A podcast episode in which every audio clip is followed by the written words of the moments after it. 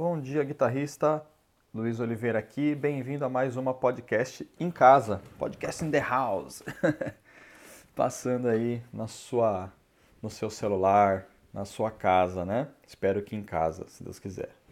É, bom, hoje eu vou falar um pouquinho sobre os músicos em quarentena, né?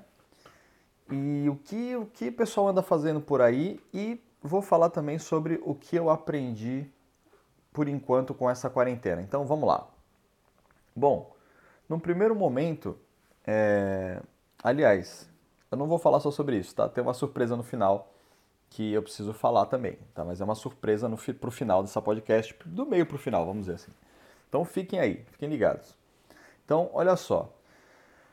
A quarentena, ela, ela tem sido muito cruel para os músicos práticos, né? Para os, os músicos que, que vivem da noite, que atuam é, de forma a ganhar seu dinheiro, seu sustento com shows, né?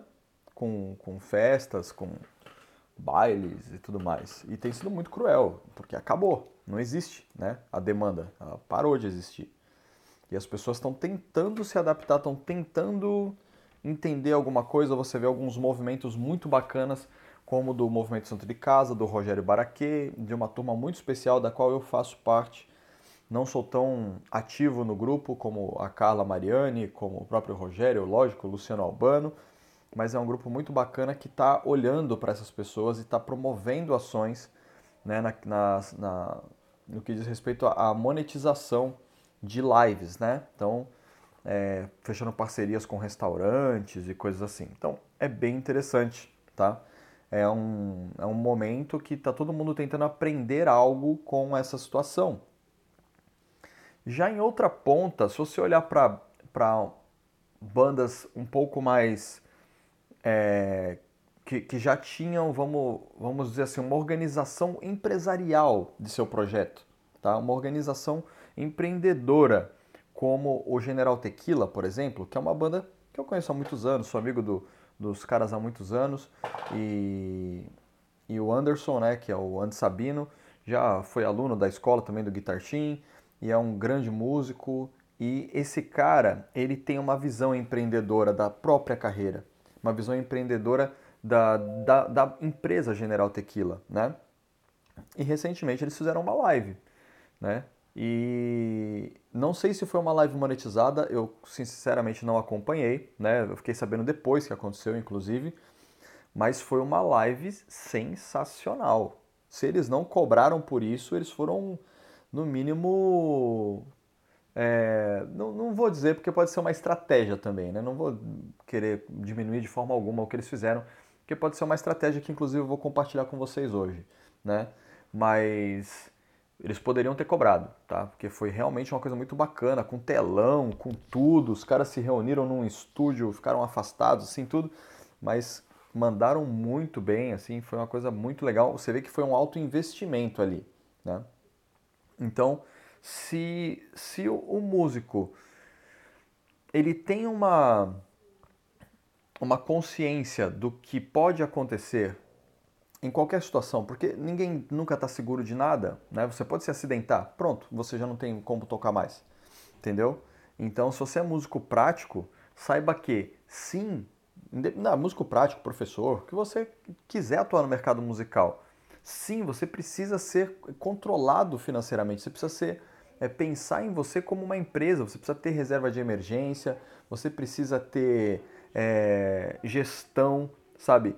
É, como divulgar seu nome, sua marca, como ganhar mercado, como ganhar autoridade, gestão de processos mesmo, sabe? É uma coisa muito maluca, que não tem nada que ver com música, mas que você consegue fazer isso de nível amador, vamos dizer assim, né? Mas que você também consegue se organizar para ter estabilidade para ter dinheiro para investir na sua própria carreira, na sua própria marca. É um papo um pouco mais avançado, não é um papo para muitos de nós aqui que somos alunos, né? Muitos alunos aqui não vão conseguir é, visualizar isso que eu estou falando nesse momento, mas alguns eu creio que já consigam imaginar o que pode acontecer, né? Então é muito simples. A, não é que a carreira de músico é estável, instável. A carreira de autônomo é instável. As pessoas são instáveis. as pessoas não cuidam do, de si, né?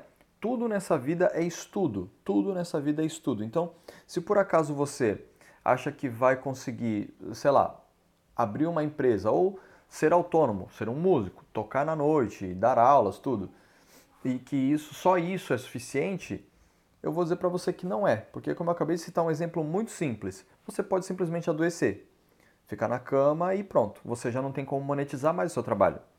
Então, é muito importante que você tenha uma série de estratégias para seguir adiante, né?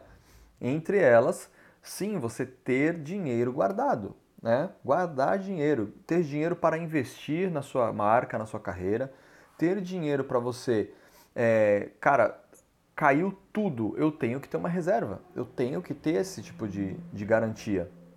Ah, Luiz, mas não dá para guardar? Eu aposto que dá. E existem inúmeros métodos, inclusive online, canais, que inúmeros canais de YouTube falando sobre como fazer isso dicas práticas. Eu mesmo segui algumas dessas dicas práticas, né? Troquei de cartão de crédito, descobri a Nubank porque eu pagava lá 20 reais por mês, o que me tirava sei lá quanto por ano, é, né? Então você vai vendo essas coisas acontecer. Aliás, não era 20 reais, não era mais de 20 reais que eu pagava por mês ali de cartão de crédito, sabe? Tendo opções gratuitas. Então muitas vezes você está gastando um monte de dinheiro que você nem sabe de onde que é que está sangrando e esse dinheiro se torna um investimento.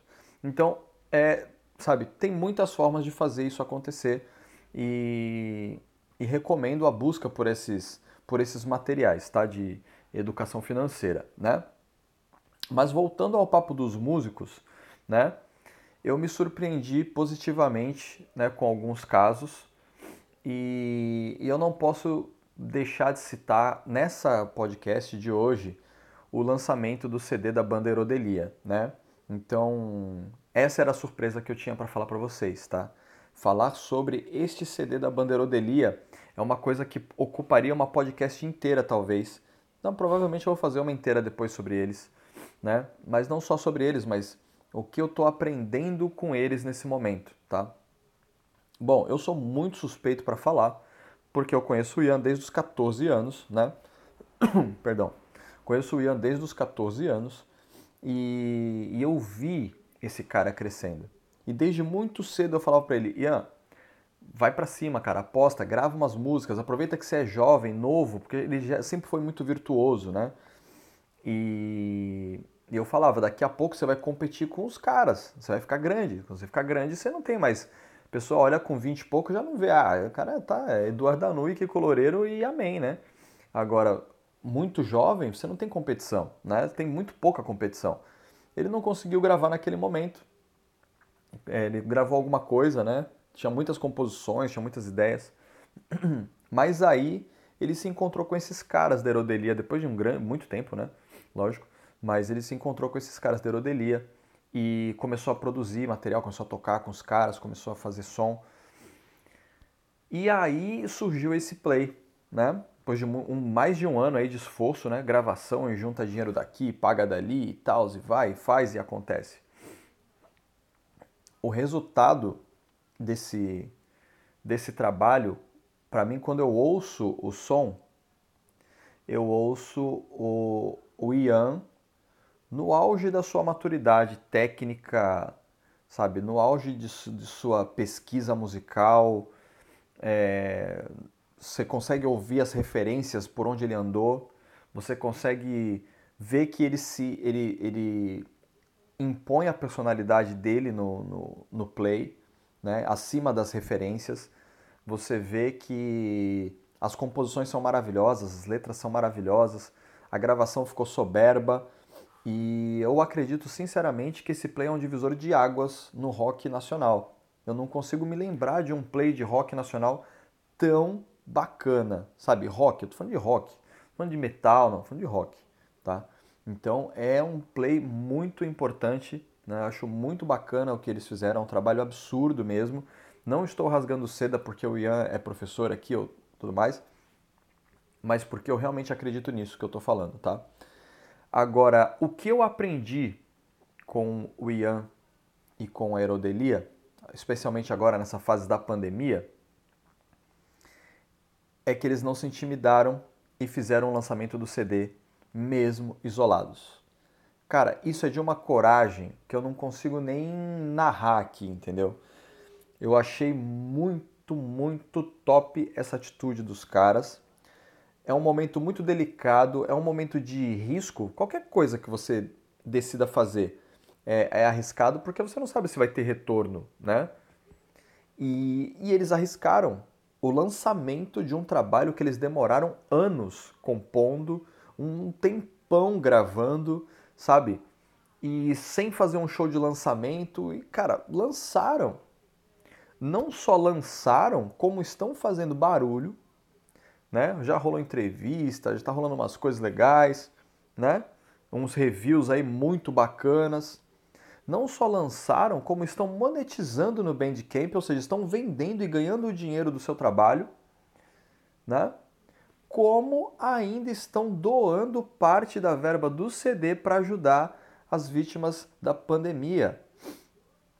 Cara, isso é absurdo, isso é lindo, é lindo. É a música fazendo o que muita gente poderosa não faz. É a música fazendo o que muitos governantes não estão fazendo, saca? É a música fazendo uma coisa, uma doação maravilhosa, né?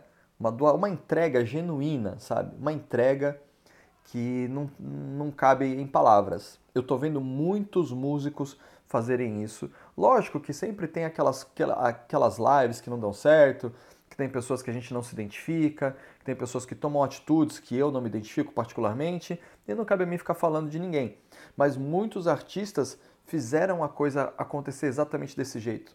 Conseguir toneladas de alimentos, conseguir doações em dinheiro, sabe?